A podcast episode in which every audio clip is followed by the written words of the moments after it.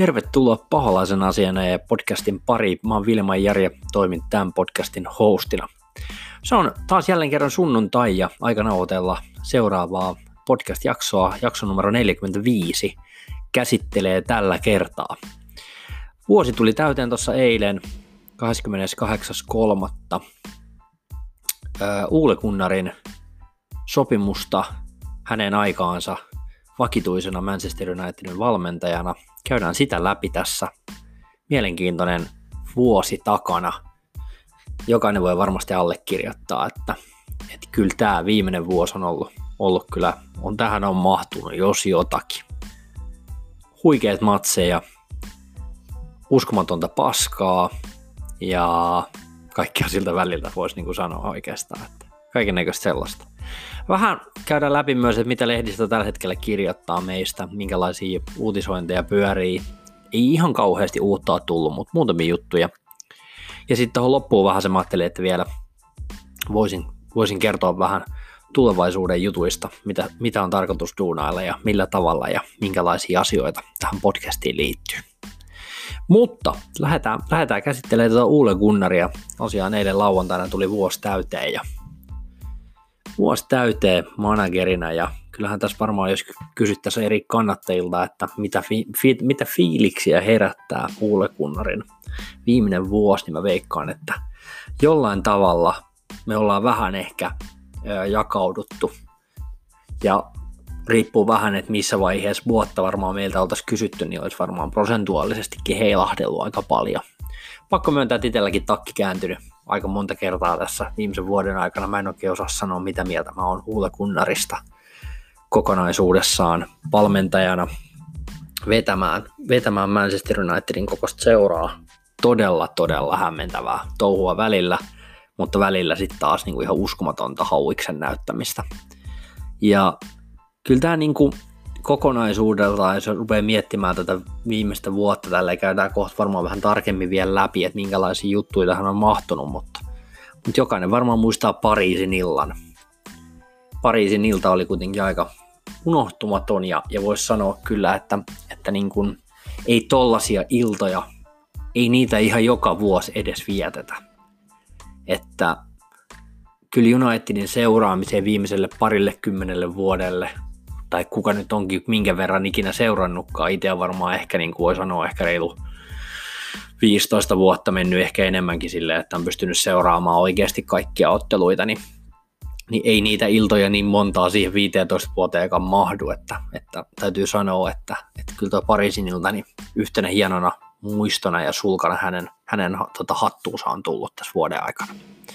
Mutta jos mietitään vähän sen tota Ole Gunnaria ja ylipäätään sitä, että mitä hän edustaa jo itse, hän edustaa itse sitä 99 ja, ja, ja kaikkia niitä, niitä, niitä vuosia, mitä hän meillä teki maaleja ja super subina muistetaan näin. Ja se sellainen positiivisuus, positiivisuus, millä hän tuli silloin joukkueen peräsimeen silloin vuonna 2018 joulukuussa ja Cardiff-peliin ensimmäiseen otteluunsa, mikä pelattiin hänen entisellä, entisellä kotikentällään silloin, kun oli Cardiffin valmentajanakin, niin tota, kyllä tässä niin kuin aika paljon on kerennyt sen jälkeen tapahtumaa, ja, ja kaikkea, kaikkia tunteita on tullut ja kaiken näköisiä niin notkahduksia ja voittoputkia ja vaikka mitä.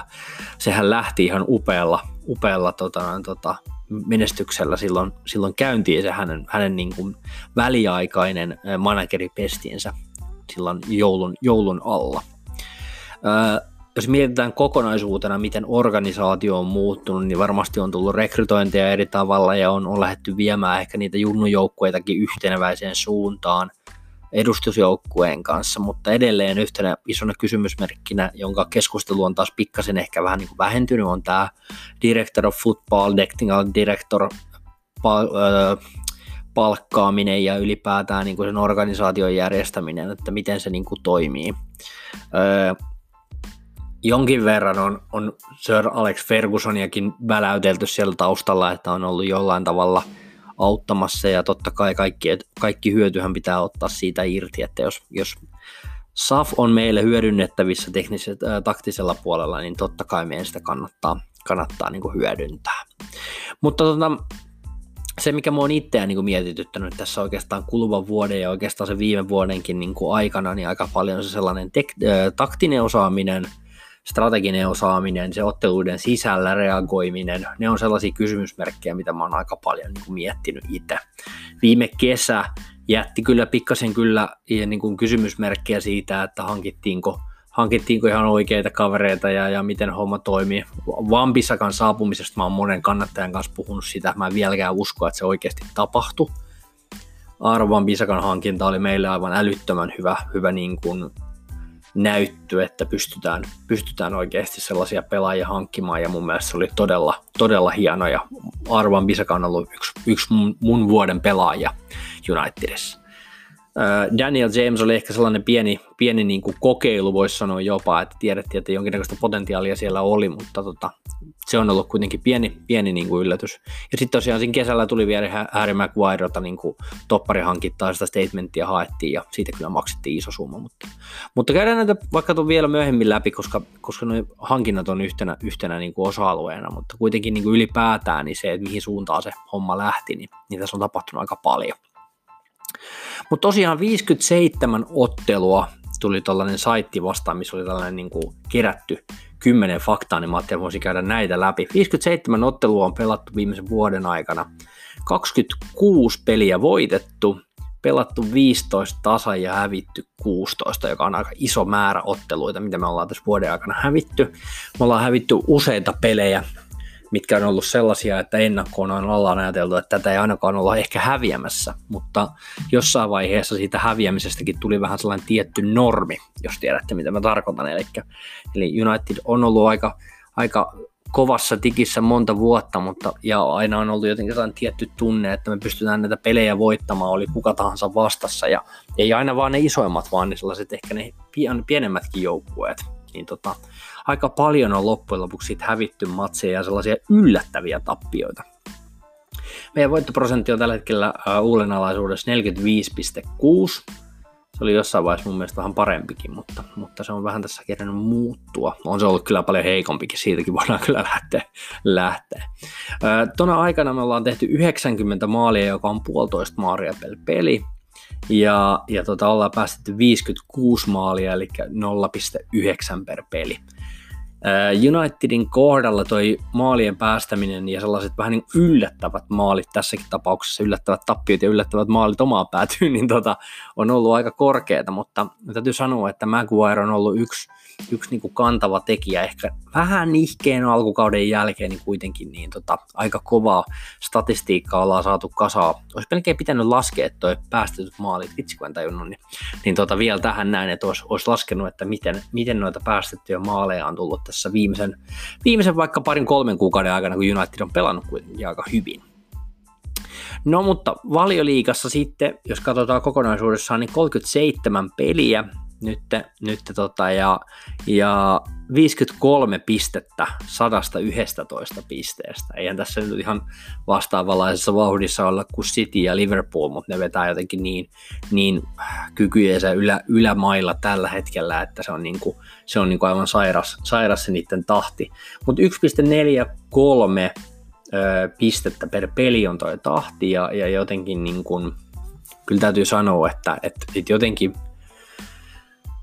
miten mä sen nyt oikein hienosti kuvailisin. Kyllähän tuo niin Unitedin tahti kokonaisuudessaan niin on, on, on kyllä niin kuin ollut, ollut silleen niin kuin jollain tavalla pikkasen huolestuttava, että jotenkin kaipais, että niitä sellaisia niin kuin helpompia pelejä pystyttäisiin oikeasti kääntämään. Ja nyt ehkä toi Fernandesin tulo on ehkä tuonut sitä tiettyä sellaista niin kuin uskoa myös tuohon tekemiseen, että ollaan päästy niin kuin huomattavasti parempaan vauhtiin.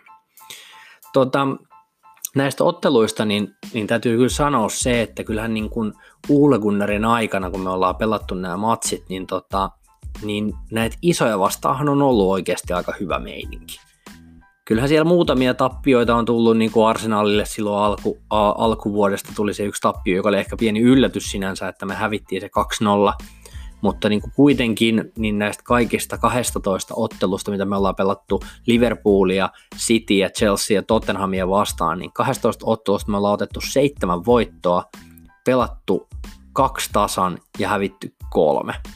Niin kyllä se mun mielestä on kuitenkin kova, kova saldo ja niin kuin tämän kauden aikana niin City voittaminen kolme kertaa, okei ei kaikki valioliikassa, öö, me voitettiin silloin joulukuun alkupuolella niin tota, kuitenkin putkeen siinä ensin Tottenhamin kotona ja sitten vielä City, niin täytyy myöntää se, että et tota, se taisi olla vieraspeli se City-peli muuta. Mutta niin ylipäätään niin ollaan pelattu, se oli hienoa aikaa, se osui, osui hyvää ajankohtaa. Mä ehkä vähän pelkäsin siinä, että siinä on kovia pelejä, että miten me pelataan mutta oikeasti sitä Tottenham-peliäkin, kun todisti paikan päälle silloin Old Traffordilla, niin täytyy kyllä sanoa, että niin kun, siinä oli kyllä, meillä ei ollut oikeastaan mitään hätää. Siinä nyt ehkä Murinhon Tottenhamia, Tottenhamia vietiin aika, aika vahvasti siinä. Ja kyllä niin täytyy sanoa, että, että jos toi Liverpool on tällä hetkellä niin kuitenkin Euroopan kovimpia joukkueita, jos ei ehkä kovin, niin kyllä me ollaan niin aika hyvin nekin haastettu. Että silloin syksyllä, kun pelattiin heidän kanssaan yksi yksi, niin ne tuli tasoihin vasta siinä loppupuolella ottelua, että se oli harmi, että me ei pystytty silloin jo voittamaan Liverpoolia, mutta niin kuin, kyllä niin kuin mun mielestä me ollaan pystytty haastamaan ihan hyvin näitä pelejä, ja Chelsea, Chelseaitä vastaan alkukaudesta silloin se 4-0 voitto, ja, ja kyllä näitä pelejä on useampiakin sitten vaikka kapeissa, missä me ollaan voitettu Chelsea, eli Chelseastäkin ollaan otettu hyvää niskalenkkiä, mutta isoja vastaan ollaan pelattu hyvin, noin pieniä vastaan, niin sanottuja pieniä vastaan ottelut, kun me saadaan vielä käännettyä ja Uule löytää niihin vähän monipuolisuutta niihin otteluihin, niin mä uskon, että mutta toi homma kääntyy.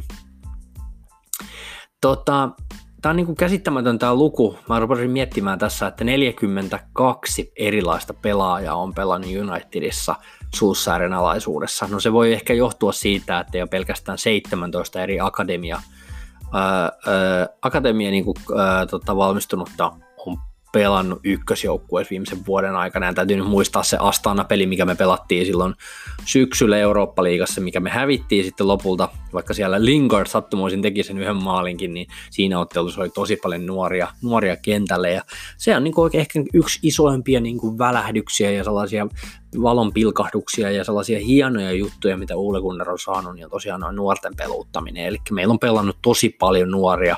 Greenwood on saanut peliaikaa. Ehkä niin kuin yksi, mikä niin kuin mietityttää eniten, on se Angel Gomezin kohtalo tällä hetkellä, että, että, että sopimustakaan nyt ei oikein taideta saada ruuvattua. Tahichongin kanssa saatiin se sopimus, mutta, mutta jotenkin äh, Angel Gomezin ja sitten ehkä toisena vielä toi Garnerin, keskenpelaaja Garnerin niin kuin rooli, että mikä, mikä se tulee olemaan, että tuossa oli aika vähän niin, kuin, niin sanotusti kevyttä tuossa keskialueella pahimpana talven aikaan, niin mä ihmettelen, että Garneria ei sitten uskallettu ottaa. Että nythän Brandon Williams on nostettu hienosti kokoonpanoa ja hän on niin kuin löytänyt sieltä oikealta puolelta paikan, mutta kuitenkin niin jotenkin pikkasen ehkä niin kuin, se niin kuin mua tuossa mietityttää vielä, että miten se, miten niin kuin, mikä se Garnerin rooli tulee olemaan ja miten toi homma tuosta niin kuin lähtee, lähtee hänen kohdallaan rullaamaan. Toivottavasti saadaan häntä myös kentälle paljon.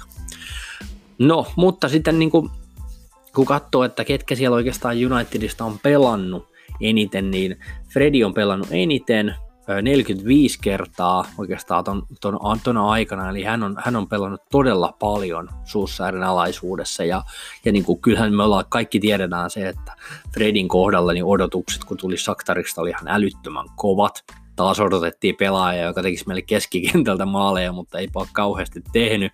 Nyt on muutaman maalin pystynyt tekemään, mutta, mutta niin kuin Fredi on ladattu hirveät odotukset ja kyllä niin kuin tässäkin nähtiin se, että paljon pelejä, paljon, paljon, niin kuin, paljon palloa jalkaa, niin kyllä se siitä lähtee ja Fredihän on ollut, ollut tällä kaudella niin kuin yksi niistä pelaajista, joka on pystynyt nousemaan paljon.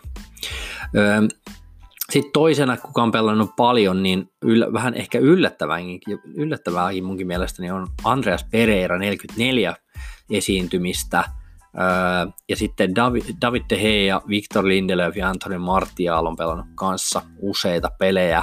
Ja, ja sitten tota, noin, tota, Jesse Lingard, 42 ottelua. Eli, eli kyllä tässä niin kuin paljon, paljon tuollaisesta rungosta on lähtenyt kasautumaan ja tällä kaudella, niin jos en ihan väärin muista, niin Harry Maguire on pelannut ihan älyttömät minuuttimäärät. Mä olin näkevinä niin jossain jotain tilastoa, tilastoja tästäkin liittyen, mutta, mutta tota, aika paljon. Jesse Lingard on pelannut tosi paljon, mutta kyllä on ollut kyllä todella heikkoja esityksiä jotenkin niin kuin me tiedetään toi Jessen on ongelma ja mä, mä en ihmettelisi vaikka se jossain vaiheessa kesällä tuosta meidän joukkueesta vielä lähtisi kävelemäänkin. No mutta miten sitten maalin tekijät? Niin kuin mä tuossa on, on, varmaan tämän kauden aikanakin monessa podcastissa maininnut sen niin kuin pelottavan tosiasia, mikä meillä on, että keskenttä pelaa teidän maaleja. Ehkä toi Bruno nyt tuo toisaaltaan pikkasen niin kuin tasapainoa siihen, mutta Rashford on tehnyt eniten maaleja, 20 kappaletta, Martial 17 ja Mason Greenwood 12 kappaletta. Eli, eli täytyy sanoa, että Mason Greenwoodillakin niin kyllä, kyllä niin kuin huikea, huikea toi hänen kautensa ja niin kuin, kyllä Junnulle niin kuin huikeata itseluottamusboostia varmasti antaa toi, mutta kyllä mä niin kuin edelleen odotan sitä, että, että niin kuin, tulisiko, tulisiko sieltä nyt sitten niin kuin ensi kesänä meille pelaajia, jotka keskikentältäkin pystyy tekemään maaleja. Saa nähdä. Ehkä peli muotoutuu myös vähän erilaiseksi jossain vaiheessa ja meidän keskentäpelaajat rupeaa tekemään enemmän maaleja. Saa nähdä. Katsotaanpa. No mutta näistä niin kuin maaleista päästäänkin sitten luonnollisesti syöttöihin. Martial, James ja Juan Mata on tehnyt eniten syöttöjä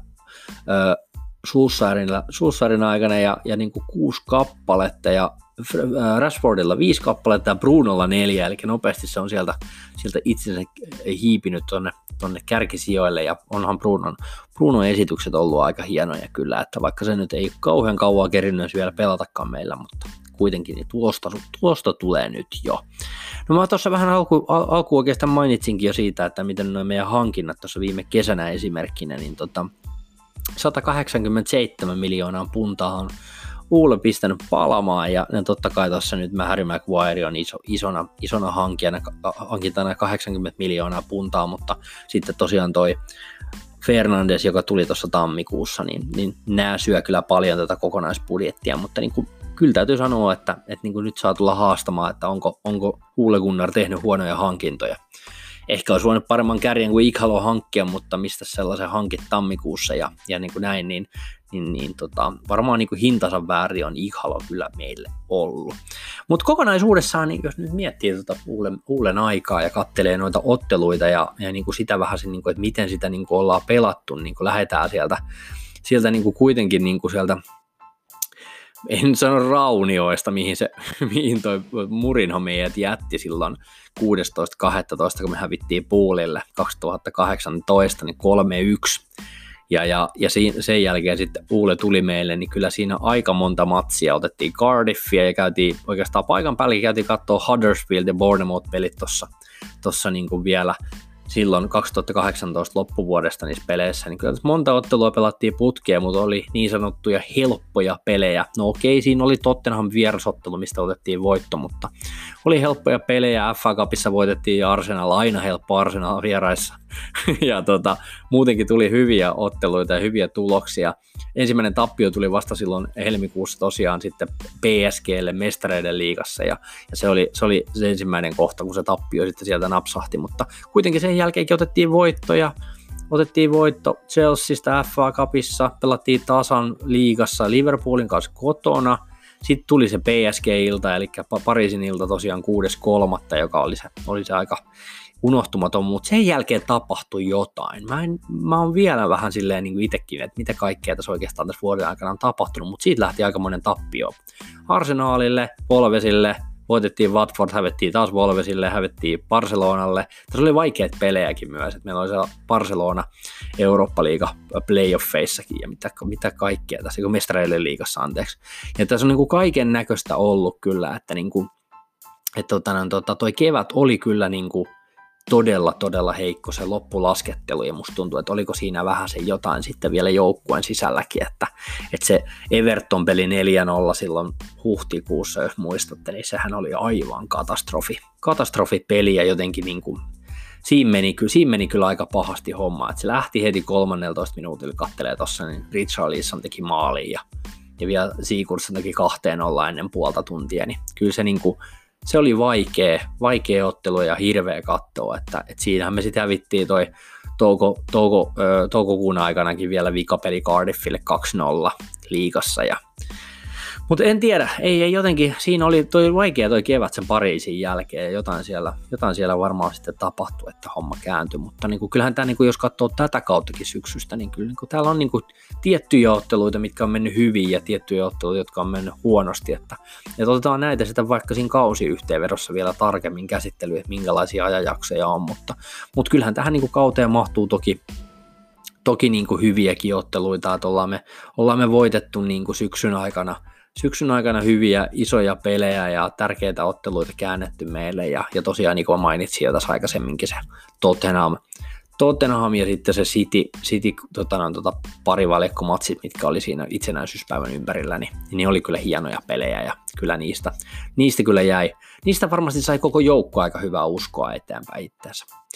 No joo, mutta se, se tuosta uuden vuodesta, jos nyt jotenkin summaisi, niin aikamoista vuoristorataa tämä on ollut, mutta uskoisin, että pitkässä juoksussa suunta on kuitenkin ihan oikea.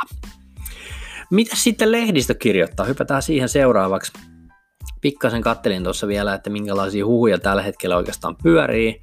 Pogban tilannetta puidaan yllättäen varmaan niin kuin edelleen, edelleen tuolla Englannissa ja kyllä se jaksaa niin kuin edelleen, edelleen mietityttää ihmisiä, mitä sen kanssa tapahtuu. Nyt olisi vähän puhetta, että se voisi ehkä jopa jäädä Unitediin. Öö, mä oon miettinyt monesti sitä, että, että niin kuin jos Pogba lähtee, niin mihin se lähtee. En mä usko, että se menee Realiin tai, tai mihinkään Espanjan suuntaan. Että se menee joko Juventukseen, jos se lähtee. Ja sitä on väläytelty, että sieltä voisi vaihdossa pelaajia, pelaajia ehkä tulla toiseen suuntaan ja rahaa, että, että se olisi niin kuin se diili, millä mentäisi. Mä en oikein tiedä. Mä, mä kyllä niin kuin Pogba on maailmanluokan pelaaja, kun se pysyy kunnossa ja, ja nyt silloin on ainakin aikaa tervehdyttää jalkaansa ja ehkä se sieltä tulee uutena miehenä takaisin ja katsotaan mihin homma lähtee rullaamaan. Mutta Pogba on, Pogba on kyllä sellainen tasainen kaveri, joka on aina, aina uutisissa ja medioissa ja välillä on, välillä on sitten manageria ja veljeä, joka siellä huutelee jotain ja vaikea niin kuin, jotenkin tota, hänen meininkiä niin kuin seurata, mitä se nyt oikein aikoo. Jadon Sancho ja tämä Jude Bellingham pyörii edelleen, niin kuin taisin viimeisessäkin podcastissa mainita, niin pyörii edelleenkin uutisoinneissa tosi paljon ja nyt vahvasti niin kuin Chelsea on kärkkymässä. Varsinkin Bellinghamilla. Bellinghamia on, on niin kuin vahvasti huuttu myös Chelsea ja, ja Sancho nyt on Lontoosta kotosin oleva jamppa, että vaikka se Cityssä pelaski aikaisemmin, niin tota, en, en, en tiedä mikä se me, me, heidän meininki on ja, ja kyllä nyt nope, toivoisin, että Unitedin kohdalla niin nopeasti Sancho ainakin closeattaisi, että se olisi kyllä sellainen kaveri, joka meidän oikealle laidalle kyllä maistuisi. Yhtenä pelaajana, joka nyt on muistaakseni joskus tuossa alkuvuodestakin nähnyt, tällainen kuin Victor Osimhen, pelaa tuolla Lillessä kärkipelaajana, sentteripaikka on pyörinyt jonkun verran kanssa – huhuissa ja hän on siis nigerialainen pelaaja. Ei sinänsä ihme, että nyt kun toi Ighalo meillä on, niin osataan häntäkin sitten yhdistää meihin, mutta, mutta niin kuin jossain mä olin näkevinä niin kuvissa, kuvissa Ighalon kanssa tämän tyypin ja Tota, piti oikein katsoa, että kuka tämä kaveri oikein on. Tällainen 21-vuotias nigerialainen, nigerialainen tausta, tausta hänelle ja tota, se, mitä mä kävin tuossa vähän kurkkimassa, totta kai piti käydä katsomassa, että onko, onko minkälainen kaveri kyseessä ja kattelin vähän YouTubesta, että minkälainen meininki. 27 peliä tosiaan tuolla ää, Ranskan liigassa ja 13 häkkiä se on siellä tehnyt. Piti oikein katsoa, että minkälaisia maaleja tämä jätkä tekee ja, ja niin kuin, onko nämä niin kuin rankkareista vedettyjä sisään. Yksi pilkkumaali näytti ainakin klipeillä tulevaa vastaan, mutta ei yhtään muuten päämaalia. Mä vähän yllätyin tästä, että tästä, tästä kaverille ei ollut, ei ollut ollenkaan puskumaaleja, mutta oli niin kuin sellainen aika, aika vihase olonen, vihase olonen tota kärkipelaaja, että niin kuin, kyllä niin kuin aika nopeasti jalka liikkuu, Tämä on 185 pitkä kaveri, eli luulisin, että ei jää pituudestakaan kiinni noin pääpallot, mutta, mutta tosiaan niin sellainen aikamoinen niin kuin, onko se poacheri se oikea sana? Sellainen aika kova niin kuin, hakee pystyjuoksuja ja, ja sitten niin boksissa nimenomaan teki boksista paljon maaleja. Saatiin vähän niin kuin räkäpalloja sisään ja, ja niin kuin, tota, no, tota, ei, ei, kyllä pelännyt sitä, että hän, hän vastuuta ei ottaisi. Että, että niin kuin kyllä yritti kaikista tilanteista kyllä paljon itse, eli kyllä aika moinen maali nälkä oli tällä kaverilla ja siinä mielessä niin ihan mielenkiintoinen tyyppi. Tämä on tosiaan tuolla Saksassa Wolfsburgissa pelannut aikaisemmin ja sitten Belgiassa. Belgiassa on ollut lainalla ja, ja tota, no, tota, sitten se on siirtynyt Lilleen tosiaan tuossa itse asiassa viime syksynä, eli se on tämän kauden vasta pelannut siellä. Tosiaan 21-vuotias kaverikin, niin toisaalta ei se nyt ihan kauheasti ole vielä ehtinyt elämässä ja hirveästi tehdä. Tota, Transfermarkti näyttää, että keskusyökkäjä vahvasti pelaaja on, on tyypiltään ja on pelannut myös laidoilla, eli en ihmettele yhtään, kun katselin hänen liikkumista, että, että varmasti olisi myös, olisi myös laidalle paljon annettavaa. Mielenkiintoinen nimi. Ja tämä on tällainen tulevaisuuden prospekti tosiaan, että en ihmettele yhtään, että, että niin kuin jollain tavalla liitetään Unitediin, kun Uulella nyt aika vahvasti on tällainen agenda, että haetaan noita nuoria pelaajia. Mutta joo, ei oikeastaan mä nyt hirveästi muita, muita juttuja. Et, toki toi niinku kauden alku tällä hetkellä, tai kauden alku, kauden alku tai kauden lopetus nyt mietityttää tässä, että UEFA-presidentti siellä oli sanonut, että kolme vaihtoehtoa kauden jatkamiselle, eli toukokuun puoliväli, kesäkuun alku tai kesäkuun loppu. Ne olisi niin kuin ne A, B, C vaihtoehdot, ja joku niistä nyt pitäisi niin kuin sitten tulla tai sitten ruvetaan peruuttamaan, peruuttamaan koko kautta. Eli, eli kyllä tässä niin kuin kiire tulee, ja no toivon, että nyt ei ruveta tekemään sitä, että terveyden uhalla pelejä jatkettaisiin vaikka sitä siellä suljettujen ovien takana, että ei, en, en niin kuin siihen kyllä kannusta, että katsotaan tämä, tämä koronatilanne ensin tästä pois ja, sitten niitä pelejä uudemman kerran. Mutta sellaisia juttuja, katsotaan, katsotaan mitä toi tuo tullessaan. Ja sitten tähän loppuun menisin, että mainitsen tästä vielä, että, että mikä olisi tämän podcastin tulevaisuus ja minkälaisia ajatuksia mulla on. Mä ajattelin, että tässä kevään aikana kyllä mä varmaan teen näitä podcasteja, on, on taukoa tai ei, niin ihan yhtä lailla. Ja tarkoitus olisi, että jatko, jak, jaksot tulisivat jatkossa maanantaisin, eli on maanantai tai per, sunnuntai, maanantai akselilla olisi aina kuunneltavissa uutta jaksoa, eli viikkotahti yritetään pitää tässä. Ja, ja katsotaan mitä tulee. Mä oon vähän panostanut uuteen kalustoon. Nyt mennään vielä tämä jakso vanhalla kalustolla, mutta jatkossa olisi vähän, vähän erilainen meininki ja, ja nyt olisi mahdollisuutta ehkä sitten jatkossa, kun, kun päästään tästä koronakurjuudesta ohitse, niin tota, ottaa vierailijoitakin ehkä tänne meikäläisen kämpälle haastatteluun ja pitää ruveta miettimään ja kyselemään, että olisiko kiinnostuneita tulee haastattelua tekemään mun kanssa jaksoja. Mutta yhtenä vaihtoehtona olisi kyllä myös komea kokeilla mahdollista, että niin, että pystyttäisiin soittamaan myös siitä samalla kun sitä nauhoitetaan, eli jos pystyisi ottamaan etäyhteydellä yhteyksiä eri eri kuulijoihin ja samalla myös vaikka sitä, niin kuin jos haluaa joku tulla mukaan jaksoon, niin heittäkää ihmeessä, katsotaan vähän, että miten niitä onnistuisi tekemään ja, ja miten niitä pystytään tekemään. Että katsotaan, katsotaan, miten mahdollistetaan tässä myös se, että pystyttäisiin saamaan myös sitten vähän kuulijoiden kommentteja. Mä mielelläni höpöttelisin tänne podcastiin välillä kaksinkin, että ei tarvitse olla fyysisesti aina paikalla, vaan, vaan pystyttäisiin ottaa myös etäyhteys puhelimitse sitten kanssa. Mutta sellaisia meidinkiä, eli tarkoitus olisi mahdollisimman mahdollisimman paljon tehdä tulevan, tulevan kauden aikana sitten sellaisia jaksoja, missä pääsee saadaan niin useamman ääni kuuluviin. Mutta ei oikeastaan mulla muuta tällä kertaa, ei muuta kuin tota, tsemppiä kaikille, pysykää terveenä ja, ja palataan seuraavan podcastin parissa. Kiitos kaikille, morjes!